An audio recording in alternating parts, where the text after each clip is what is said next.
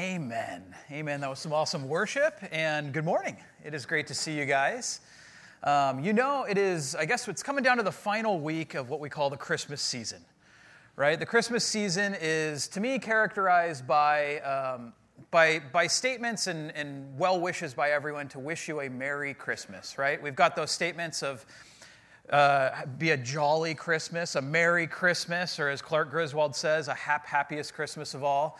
Um, but it's the time of the year where really we want everyone to be in a good mood. We wish they're happy, and we, we even come into the new year and we say Happy New Year. And it's kind of one of those festive times where the motto is happiness. But if you're like me over the last month or even over this next week, you're going to find yourself at one point or another.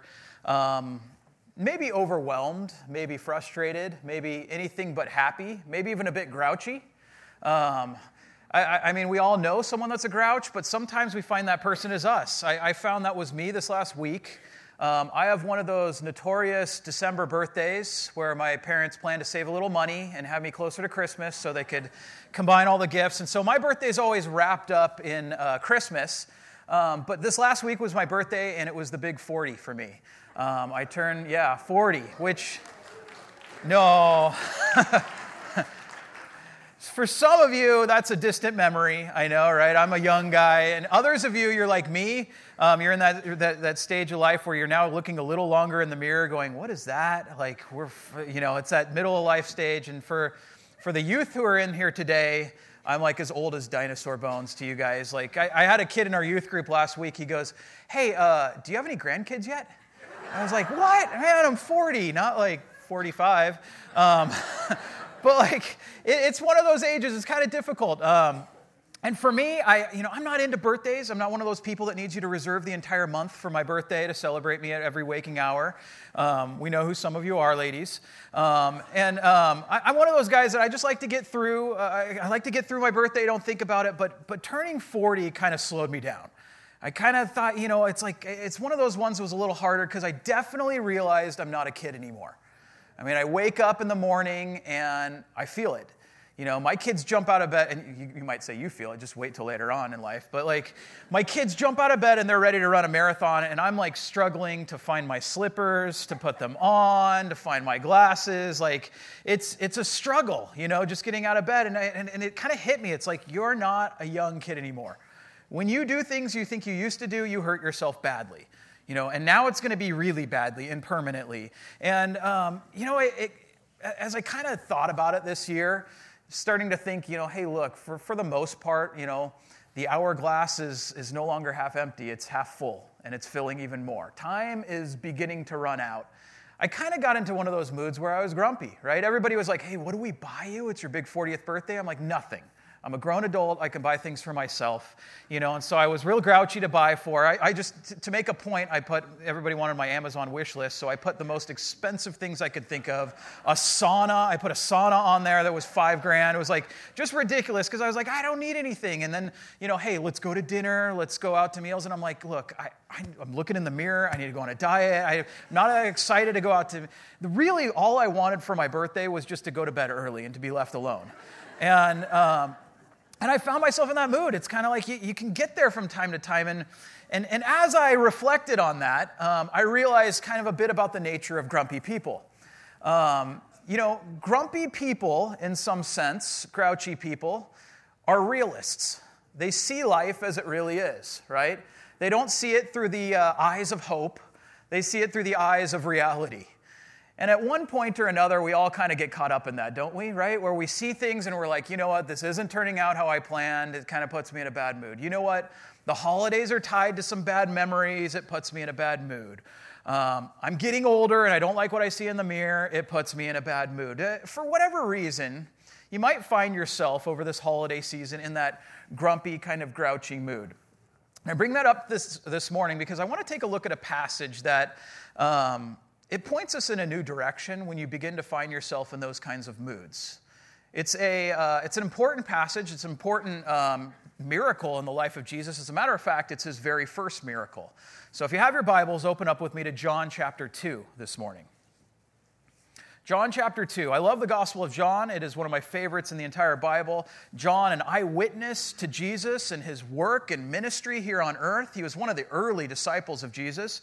Um, as an eyewitness, he begins to recount different things from the life of Jesus. And John has got, you know, John's, John's out there. He gives us some of the, the more um, heavenly perspectives on Jesus, if you would. In chapter one, he starts out the chapter by telling us how he's the Word made flesh right? He's, he's the incarnate Word of God uh, dwelling amongst us.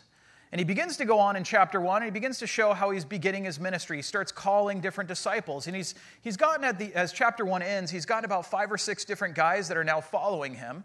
He's got Peter, he's got Andrew, he's got John. Um, he's, got a, he's got this group of guys. And as chapter two starts, he's going to show kind of his first I guess you could say, public revelation of really his glory and his power. And so it's an important passage and an important uh, miracle in the life of Jesus. So let me read, let me start with the first few verses here. Uh, verse 1 of chapter 2. On the third day, there was a wedding in Cana of Galilee, and the mother of Jesus was there. Now, both Jesus and his disciples were invited to the wedding. So, John kind of sets the scene here in the first two verses. He says, Look, it's the third day, continuing on from the activities over the last few days. He had been calling different disciples to himself. And now on the third day, he gets an invitation to a wedding. Um, Jesus decides to bring his disciples with him, um, and the wedding's over in Cana of Galilee, about 10 miles away from where Jesus was in Nazareth. So, a short little trip to this wedding. Weddings were incredibly, incredibly important events in this ancient world. In the ancient Near East, weddings were um, at least in this Jewish context, I would say a bit bigger than some of the weddings in our culture and society. Not in the scale and the scope and the grandeur of them, but in the importance of the everyday people's lives. Weddings, you kind of got to put yourself, as you, as you begin to hear this, you got to put yourself in the shoes of the people in this first century. Life was difficult, life was hard. Things were not easy. Every single day you worked from sunrise to sunset, save one day a week that you got off, the Sabbath and then you were back at it. They didn't have a two day weekend like us. They didn't have three day holidays like we do sometimes. They didn't have, you know, amount of sick days. It was like every single day they worked and worked just to put the food on the table for that day. So typically, a typical household, if you didn't work that day or two, you wouldn't eat for a day or two. And that's how it was. It was a, tough, difficult life in that ancient world. You're always on guard for someone trying to take over your country. There's always something hard going on, and uh, there's famines and droughts, and all these things were affecting them in the ancient world. And then along came a wedding, right? In a world where you didn't have vacations, in a world where you didn't travel much, along comes a wedding, and man, everything would shut down. Weddings were huge, huge events, and they're a bit different from our events, or our weddings in our world. Their weddings started out, they would have kind of an appointed date that the wedding would happen on, but they didn't have an exact time. It wouldn't say, hey, join me for Justin's wedding at 7 o'clock p.m. It would be at an hour to be disclosed. So everyone would gather together that day, they would be ready, and what would happen is the groom would go out at, a, at whatever hour he chose, typically in the evening. He'd gather all his buddies, all his guys, you can call them groomsmen if you want. He'd gather all his friends, and he would go down to his bride's house where she would be waiting. She didn't know when he was coming, so she had his, her bridesmaids kind of watching out to alert her, but she would be ready and waiting. And the grooms would come down and they would grab their brides. It was kind of like a kidnapping, you know? well, there's no good wedding except one that st- involves a shotgun and a, and a kidnapping, right? And it's like, this is kind of the ancient world. He would grab his bride. It wasn't a kidnapping, but he would grab her. They'd be ready. Her bridal, you know, maids would come with her and their family, and he would bring her back to either his house or his father's house where the ceremony was prepared. They would gather there. They would have a meal together first. Usually, typically, we'd call it the wedding feast. They'd sit down and eat. Then they would sign the marriage contract. They'd go consummate their, their, their union in the bride's groom's chambers.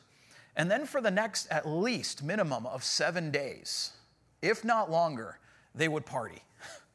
And I mean party. They, they would celebrate, they would dance, they would sing, they would give gifts, and life would shut down for these people for an entire week. But the bride and the groom, it was their job to provide for everyone, to provide meals since they weren't out working, to provide a, a place to stay if they needed a place to stay. Family would come to town and their extended family, but not just their family, they would invite the local community as well because they were a very community driven community or group of people.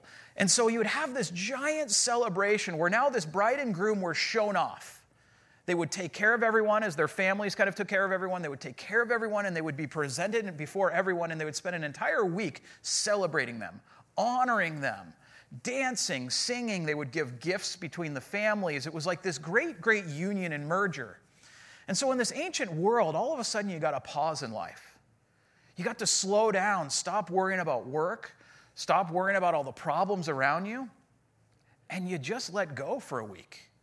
You had a great time with each other. You saw family, you saw your community, and life paused. And so, as this wedding kind of comes on the scene, Jesus is invited. He grabs his disciples and he heads on down to the wedding. Verse 3 kind of continues on as he goes here. Sorry, let me catch up in my notes. Verse 3 says, And when they ran out of wine, the mother of Jesus said to him, They have no wine. And Jesus said to her, Woman, what does your concern have to do with me? My hour has not yet come. And his mother said to the servants, Whatever he says to you, do it. All right, so John continues on and he goes, Look, Jesus heads to the party, and as he gets there, spends a day or two there, we don't know how long, but all of a sudden his mom comes to him and goes, Look, we are out of wine. Now, some of you, when you hear this, you're like, no big deal. You know, I had a dry wedding, so could they. You know, it's not, a, it's not an issue. But you kind of have to step out and go, you know, actually, this was a really, really big deal in the ancient world. In their culture, in their society, wine was, it was an everyday thing, yes. But in the, in the context of celebration, it was, it was kind of the main symbol of joy, of happiness, of cohesion between the families. You see, wine for them, I, I, like I said, it's commonplace. They would have wine at different meals, and, uh, but it wasn't like wine in our world, right? In our, in our world, it's commonplace too, but you've got like You've got almost the extreme of alcohol and liquor where there's liquor stores everywhere. Any store you go into, there's tons of alcohol available to you. You have a lot of damage done by alcohol. In the ancient world, like look, they weren't driving around cars. You know, there weren't these camel accidents or anything like that. It wasn't as dangerous as it was in our world. And on top of that, they didn't have the free floating cash. Like I said, they worked almost every day for, for the money they needed for that day. They didn't have all this free floating cash to just have tons of alcohol on hand so that they could have a glass of wine whenever they want. They're actually really strategic about it. They would use it to temper their water, to help purify it sometimes, because in the ancient world, they didn't have water purification systems like, like we do. They didn't have the Brita filter system in their house. You know, they would have to sometimes, with their sketchy water that's been sitting there for weeks, you know, add some wine to, to help purify it and cleanse it. They would use it for medicinal purposes. They would use it because it traveled well and didn't spoil as they were going on long journeys, you know? And so it was, it was, it was something that they didn't have an abundance of on the daily, but they definitely had it around. But when you had a ceremony, when you had a big event, when you had a feast of the Old Testament, wine was there because now it was a moment to celebrate. Now it was a moment where, where look, we're, we're, we're letting loose for the week, if you would. And so the mood of the entire party is now about to change. As, as Mary comes to Jesus and tells him this, she's saying, Look, there are going to be some really grumpy people here. There is going to be a really embarrassed bride and groom who are supposed to be honored and respected, but all of a sudden now they didn't take care of this, this small detail that now the entire week of hanging out together is going to be dramatically different than it was before for them. There's going to be some shamed and embarrassed families. And seeing all this, this social craziness that's about to happen, Jesus' mom calls him over and she's like, Psh, son, look, this party is about to die. You need to do something. They have no wine. Right now, moms have this amazing ability of saying a lot without saying a lot, right? and I can only imagine the look she gave Jesus as she said this to him, right? You've probably gotten that look from your mom before, right? Are you really going to wear that to dinner? You know, it's like moms have a great way of just saying just a little, but you know there's a whole paragraph involved in that sentence. And this is kind of the look she was giving Jesus, I'm sure. She's looking at him going, Look, you're not going to let this party die, right? Not the party that I invited you to. On top of that, who brought the six college age guys that probably drank up half the wine here, right? You know, Jesus, come on, get this thing going here, right? And she's looking at him, and it's like, in some sense, she knew. And Jesus responds to her. This is an interesting interaction because there's a lot to it. She looks at, he looks at her and he says, Woman. Now, when he says that, don't, you know, don't think he's going like, you know, go woman go make me a sandwich it's not in that context right it's, it's a different type of woman it's, if you want the literal translation it's kind of like our southerners would say ma'am you know it's like that, that type of respect just a, just a simple kind of form of respect ma'am which automatically, though, should kind of put you on your toes. Right? Why is he talking to his mom like that? You know, like I, I, get it. You respond sometimes if you're you're in a strict family, you're like always refer to your mom as ma'am and sir. You know, I get it. That's cool. But but Jesus, he's talking to his mom and he's like in front of everyone. He goes, "Ma'am, you know what is that to you or to me? Right? My hour has not yet come." What Jesus is saying is like, look, I, I'm not a party magician here. I'm not here to do magic tricks at parties. I'm not here to make sure everybody just has the greatest time of their life. I'm not here to, to blow up bounce houses. I'm not here to, to hire clowns. I'm not here to do party tricks for people. That, that's not why I'm here. He says, My hour has not yet come. Now, John picks this theme up. If you're a big Bible student, you can mark this down. John picks this thing up, theme up dozens of times. Jesus, and, and, and this is pretty much in John's gospel exclusively, Jesus constantly refers to his final aspect of ministry, the culmination of his ministry on earth, as his hour, his death and resurrection, ultimately his glorification. And what Jesus is doing as he's talking to Mary here is he says, Look, I'm slowing this down and I want you to understand my cause is bigger than this party. And he says, What does your concern have to do with me? Right? Or, or his words literally in the, in the Greek are, What is that to me or to you? This problem, this issue, what is that to us? You see, he's not rebuking his mom. He's not saying, Hey, shh, mom, not in front of my friends. You know, like he's not, he's not going off on her like that. He's not, he's not resisting. He's saying, he's saying in real, reality, look, how big of a deal is this? You pointed out something, it's not something that can't be fixed right? As he looks back and he sees everyone stressed, everyone worried, his mother especially, uh, what's about to take place and how embarrassed the bride and the groom are to be, he says, Look, I have a bigger purpose than this. So, how big of a deal is this? She gets what he's saying, right? So she doesn't need clarification. She doesn't talk to him anymore. She gets immediately what he's saying and implying to her that this isn't the biggest deal. Don't worry. So she turns to the servants and she goes, Whatever he tells you to do, go do it. Right? She knew he was going to do something, not because she demanded it, not because he was pressured into it, but she knew who Jesus was at the core of it. And so the story kind of continues on as Jesus now acts. Verse 6 Now there were set there six water pots of stone, according to the manner of purification of the Jews, containing 20 or 30 gallons apiece. And Jesus said to them, Fill the water pots with water and they filled them up to the brim. And he said to them, Draw some out now and take it to the master of the feast. And they took it. And when the master of the feast had tasted the water that was made wine, and did not know where it came from, but the servants who had drawn the water knew, the master of the feast called the bridegroom. And he said to him, Every man at the beginning sets out the good wine, and when the guests have well drunk, then the inferior. But you have kept the good wine until now. This, beginning of signs, Jesus did in Cana of Galilee and manifested his glory, and his disciples believed in him. After this, he went down to Capernaum, he, his mother, his brothers, and his disciples, and they did not stay there many days. What a change in the scene all of a sudden, right? It's looking real bad. It's looking real down. And Jesus looks around and he sees those stone water pots. Now, 20 to 30 gallons would make these things pretty dang big.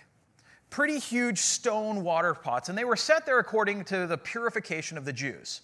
What that means is the Jews had a certain way of purifying things, or they wanted everything to be clean and according to the law. And they were afraid that certain things, such as the washing of their hands or the instruments that they were serving meals on, certain things would become unclean somehow throughout the process of the day or in how they were handled.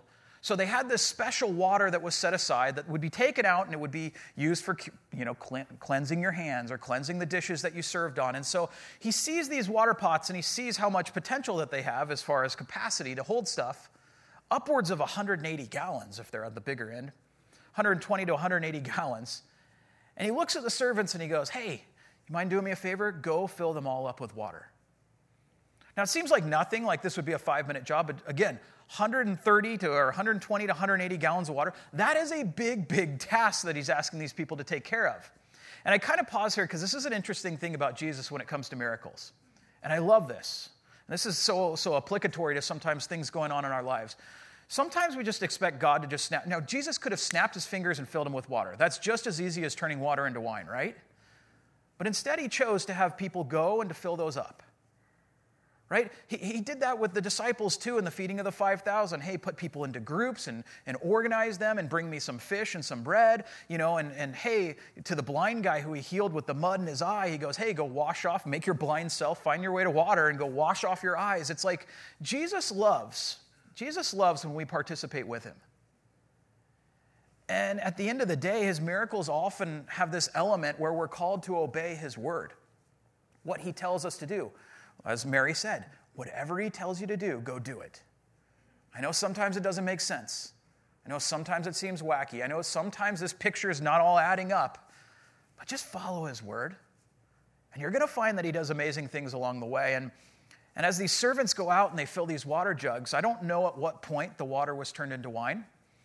You know, commentators, because they get a little legalistic, struggle with this. I went through tons of commentaries, and every single one of them was like, Of course, Jesus didn't make 180 gallons of wine. That would be ludicrous. He would never want that much wine. We don't know. He might have been, the water might have been turned to wine as they drew it out. The water might have been turned to wine as he sat there and, and, and looked at it and turned it into wine. We don't know. But at the end of the day, we know that Jesus turned all that water into enough wine for an entire party filled with a community of people and family and six college age guys that had followed him there to last the, the, the rest of the party. So it was a lot of wine.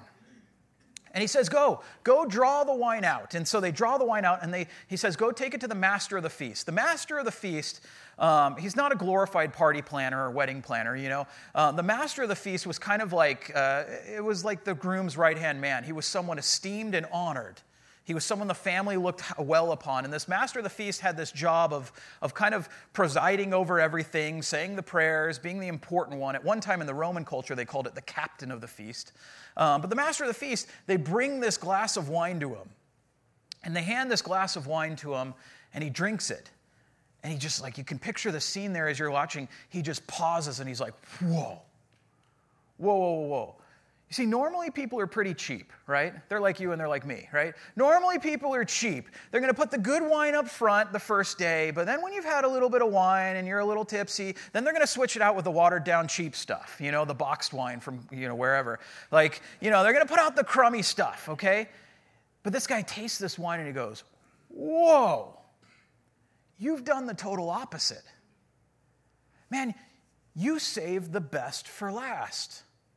It must be awkward being that groom as you're sitting there going, uh, of course I did, you know. Uh, so I always plan like that, you know. Like I, clearly he was comfortable taking the. Pra- he had no idea what was going on, and he goes, "Yeah, I, I mean it's the good wine." He's like looking looking around, going, "I guess it is," you know. And and and and in that moment, as they begin to have that new wine in the party, the feast carries on.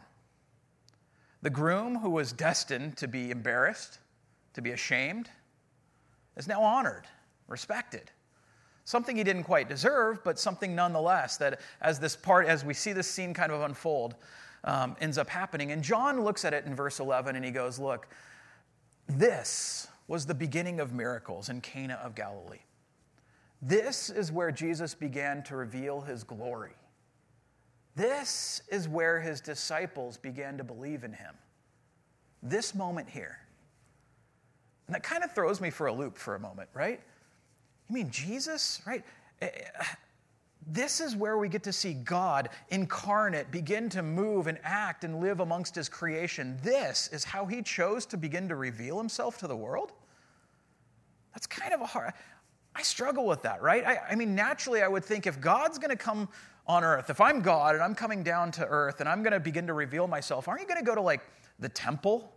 Are you going to go to the, like a synagogue or a church like this where everybody's here to hear from you and everybody's here to see you work? It's not to say that he doesn't, but man, he shows up at a party.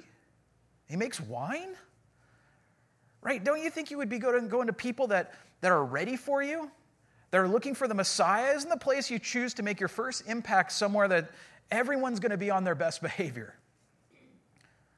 But as I think about that, it's kind of what makes me so drawn to Jesus, relate to him so much.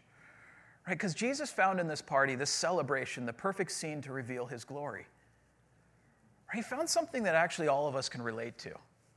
Not just the good ones of us, every single one of us. And that's where he chose to reveal himself. As strange as it might seem, as you kind of scale back, it's actually the perfect scene. Right? It's actually the perfect way to display his power and glory. In the end, it's a, it's a great picture to all of us of what Jesus really came to do, who he really was. Look, here's the picture there's a bunch of people, and this party is about to run dry. This party is about to be over. This party is about to get real lame real quick. Things are going to go south. But at the end of the day, as much as they prepared, as much as they tried, as much as they were celebrating, it wasn't enough. Something was running out. Life, joy was going to end for them. And there, Jesus had a choice. I love that. He didn't have to do what he had to do, he didn't make the mistakes. He could have chosen to say, you know what? It's your fault bride and groom, mom, I'm not doing anything. It's not my job to fix this party. These guys didn't plan right. I know these families are going to be dishonored. I know people are going to walk away grouchy and, and disappointed, but it wasn't my fault. But he looked at this scene, he looked at the potential, and he said, You know what? I choose to bring celebration. I choose to give them something they don't deserve. I choose to give honor where it's not due. And I choose to elevate this when it probably shouldn't go that way.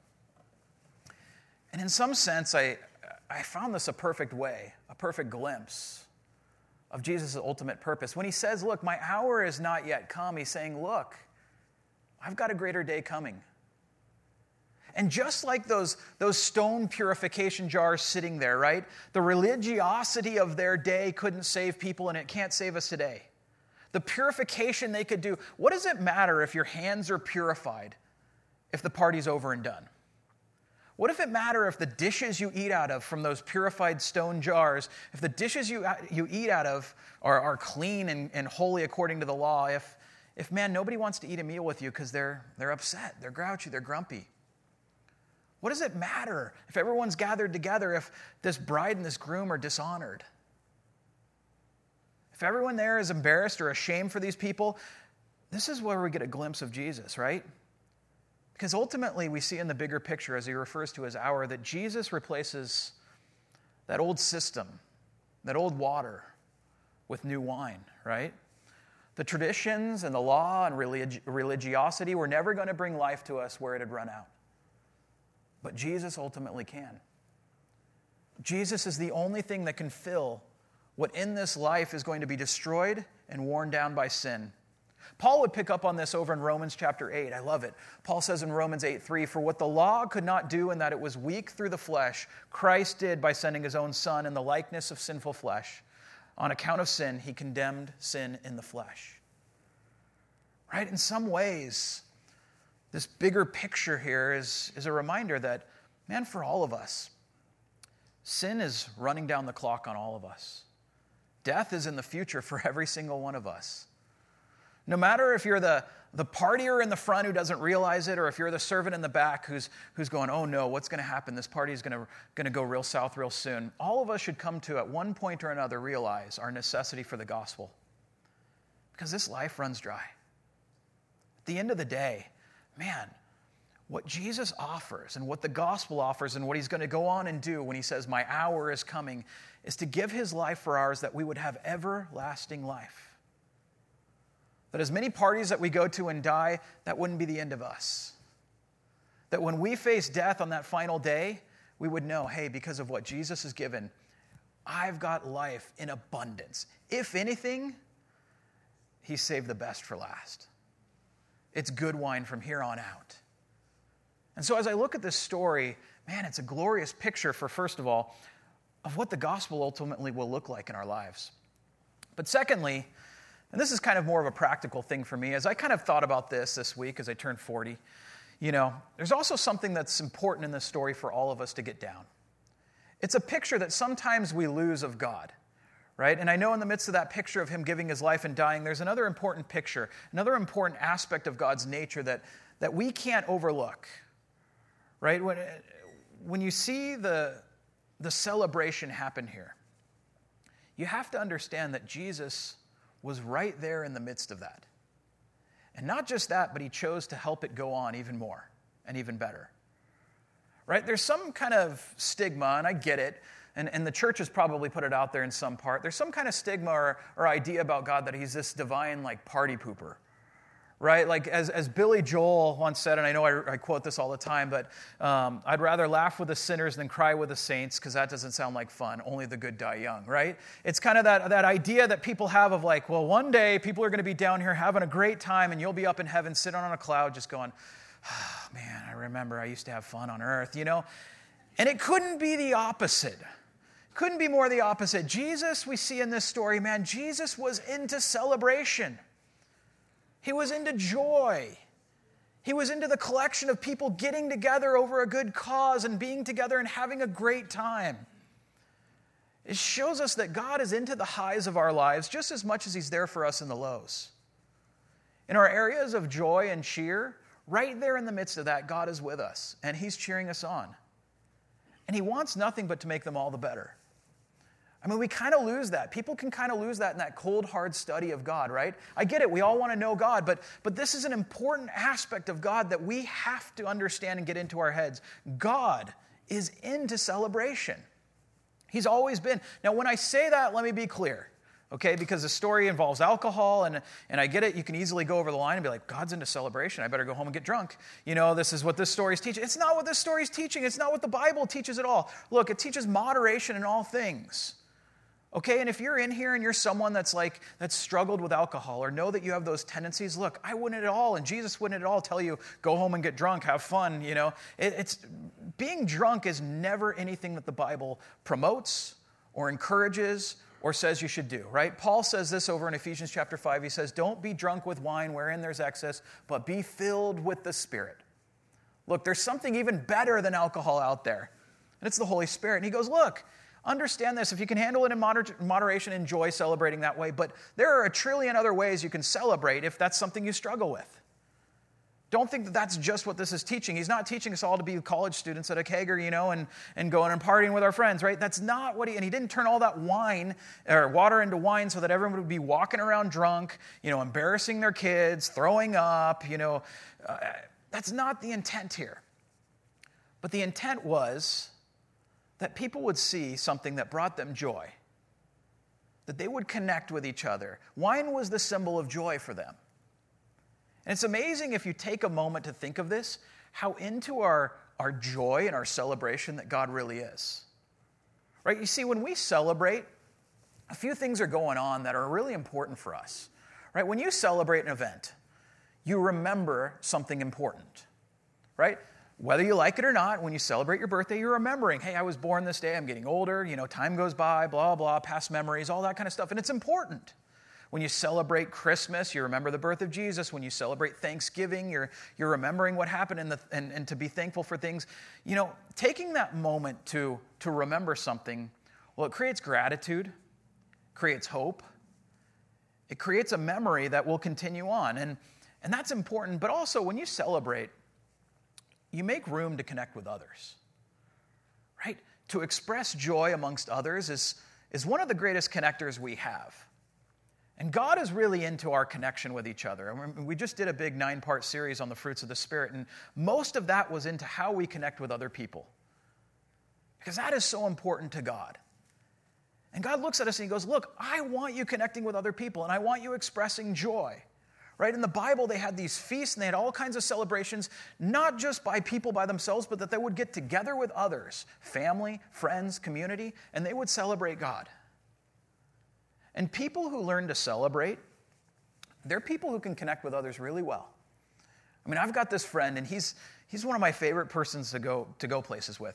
Um, you know, I've been on surf trips with him, and we've had the greatest time, but I love going to, to, to baseball games with him because he's a crazy Dodgers fan. And so uh, a few months ago, um, when the Dodgers were still good before the, the, the postseason, um, we had a, a, ticket to one of their last games, and, and it was a come from behind win game. And so I brought a, a few of my friends. But, but this friend, that, this particular friend, um, he's one of those guys that, like, anytime anything happens, he overreacts and then he celebrates and he cheers and he shouts and he yells at the other team. And like you've all probably met someone like that. And they are a lot of fun to be in, at least when your team's winning, you know, because they're usually depressed when your team's losing. They take it that hard the other way. But um, we're sitting there in this game, and, and, and, and, me and my friends are sitting in this row, and this guy's standing up, and anything that happened, he's yelling. And I noticed by the end of the game, he knew like everyone in the row below us, everyone in the row behind us. He was like high fiving people all around him each time it happened. And, and I'm kind of one of those quiet, like, oh, yay, you know, golf clappers when good things happen. And I like,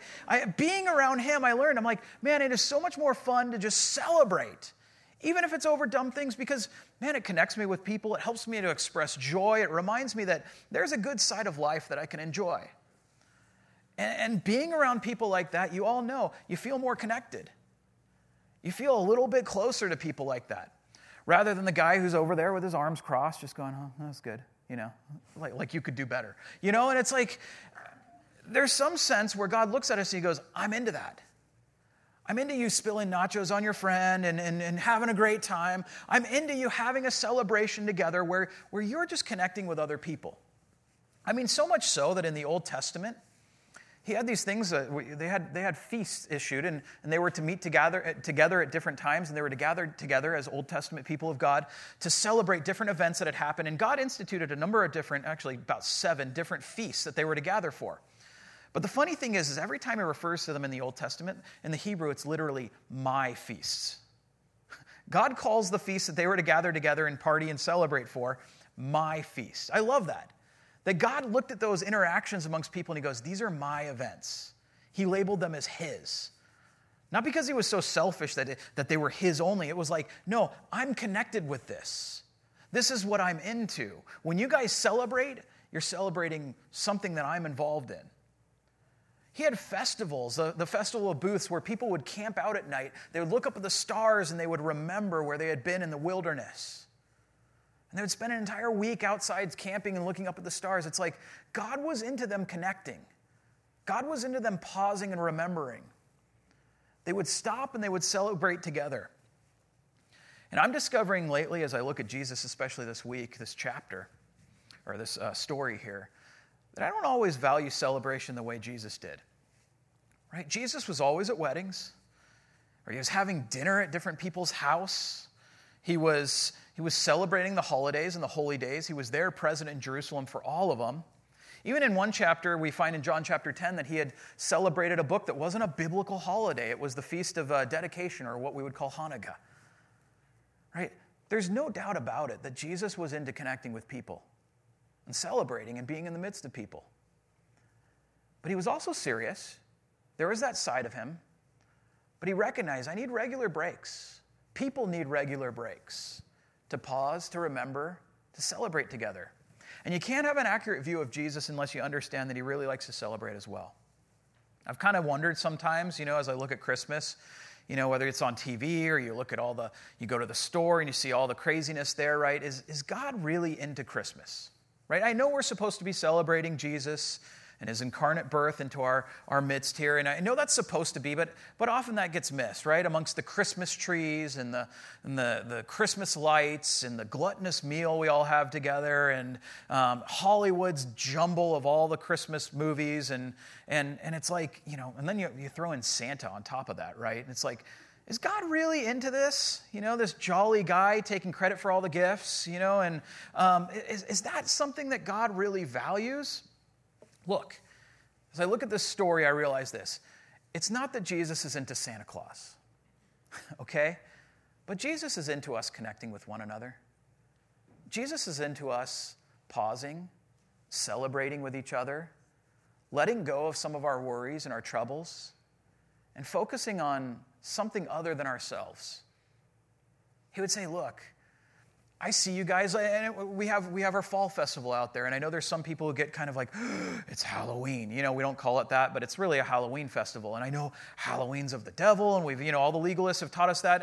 And it's like, look, God doesn't look out there and see you in your tacky Spider Man outfit and see a bunch of grown up adults dressing up like their kids. And God doesn't look at it and shake his head and go, oh man, man, don't they know what I've done for them? Don't they take life seriously? God looks at it and he goes, Look, you hear those kids running around yelling and screaming and having a great time? Do you see the adults who actually let go of being embarrassed about themselves and even dressed up themselves too? Do you see the, the, the people that are serving? Do you see the people that are connecting? I'm into that. That makes me smile. I've always been into that. And so, yeah, sometimes along the way, things don't always turn out perfect. They, don't, they never have. The symbols have never been quite right and quite perfect. But God looks at that and He goes, you know what? More so than that, as Jesus was here at this, this wedding, He shows us, I'm into people being together. Look, I could shut this whole thing down and be like, look, wine is dangerous. Look, people shouldn't be partying. It's a really serious world out there. Look, there's a lot of political stuff going on in Rome. We shouldn't be taking a moment here to party and, you know, look, look who's in charge and blah, blah, blah. He could have easily shut things down and been like, I'm not into that right now. But instead, he made a choice. I'm here to see people be happy. I'm here to bring joy in life. And for all of us, we have that same choice. It's important that we take that choice and we, we reflect what God has done for us in our lives. It was, like I told you, I turned 40 this week, and it reminded me of something that happened a few years ago. Um, about 10 years ago, Pastor Dave asked me if I would do announcements.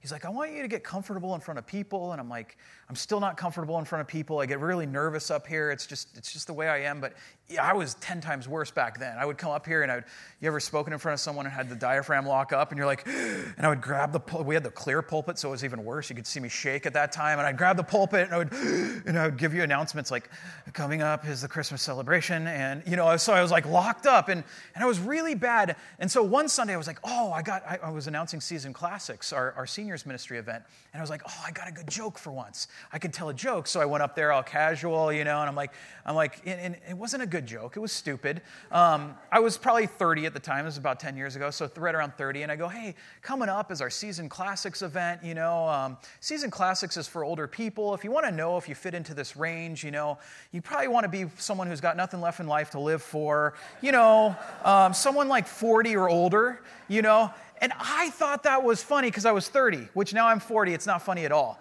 Um, and I thought it was funny. And someone in the front row thought it was funny. This one guy, Michael Rodriguez, he goes, Ah, shut up, Justin. He was laughing. And so this side of the room was laughing. But then on this side of the room, it got real serious. This lady stood up and she looked at me. She crossed her arms, put up her head, turned, and walked out of the room and literally left church. I saw her walk through there and walk out to the parking lot. I was like, Oh my gosh. You're going to leave over that bad joke? Wait till you hear Pastor Dave. You know, like, there's some, if that's what's going to send you away, you're not going to make it here very long. And, and so I was like, in my head, I'm like, I'm up here like shaking and nervous. And, and she left church. And of course, I felt horrible, but I was like, that's kind of, you know, as I turned 40, I realized that's kind of what happens in life if we can't learn to celebrate. We can't learn to celebrate getting older. Can't learn to celebrate that you're one year closer to being with Jesus, you know? Can't learn to celebrate that, look, that look, hey, there's a, I, I know all the symbols aren't right at Christmas. I know everything's not perfect. I know everything might not go the way you want it to go, but, but man, there's a reason to celebrate. There is a reason to pause and remember. There's a reason to, to shut things down and stop worrying about the normalcy of life and to say, you know what, for this moment, I'm going to be here. Whether I like these people or not, and I'm going to celebrate. And I'm going to enjoy myself. I did that this week. I was thinking about this and I was like, finally, I was like, relented. I'm like, okay, fine, I'll go to meals. You know, I was like, I didn't want to go out. I just wanted to go to bed early. But it was like, uh, my family wanted to go out and we went out to an amazing meal together. It was a lot of fun. And then one of my buddies called and he's like, hey, you're going to dinner with us tonight. It's my birthday too. And uh, you and your wife, we're all going out to dinner. And he, he treated us this amazing meal. And I was like, hey, I wanted to go to bed early, but I'm going to go out on my birthday. And, and I had a wonderful, awesome, amazing time. And it's like learning to celebrate does that. Begins to change your perspective outside of that moment, outside of that event. Beginning to celebrate and let go does that for each and every one of us. And I know things might be difficult. I know things might be hard. I, might, I know you might look at things and you might be like, you know what, I don't have a lot to celebrate. I have a lot of bad memories. I'm quite a realist. I understand what's really going on in this world. I don't like these people. I don't want to be here. But look, there's something great you'll always have to celebrate. And that's what the story ultimately at the end of the day teaches us that Jesus came to give his life for you and for me, that we would never, ever experience the end of our life. We would continue to go on forever with the everlasting life that he gives us, as he says over in John chapter 4. He goes, Look, I came to give you life, and that in abundance. if you learn to celebrate anything, pause for a moment when everyone else is slowing down for the holidays and go, you know what? Jesus has given me life, everlasting life, and I know He's never going to leave me, never going to fail me. And you'll have one of the greatest reasons to ever celebrate. Amen? Let's pray. God, thank you so much that while you're serious, deadly serious about our sin, about our well being, about our lives, your seriousness also involves your joy for us and your desire for us to celebrate, to connect with each other, to be people that focus on the good in life and not the bad. So help us as we as we face this remaining week of Christmas and the new year and all that's coming ahead. Help us to be people that learn to celebrate. That aren't stingy, that aren't grumpy, that aren't too much of a realist, but can learn to take moments where we just let go. We focus on you. Knowing that all the while, Lord, you've given your life for us. You've died that we might have everlasting life. So help us to celebrate that above all things. It's in Jesus' name we pray. Amen.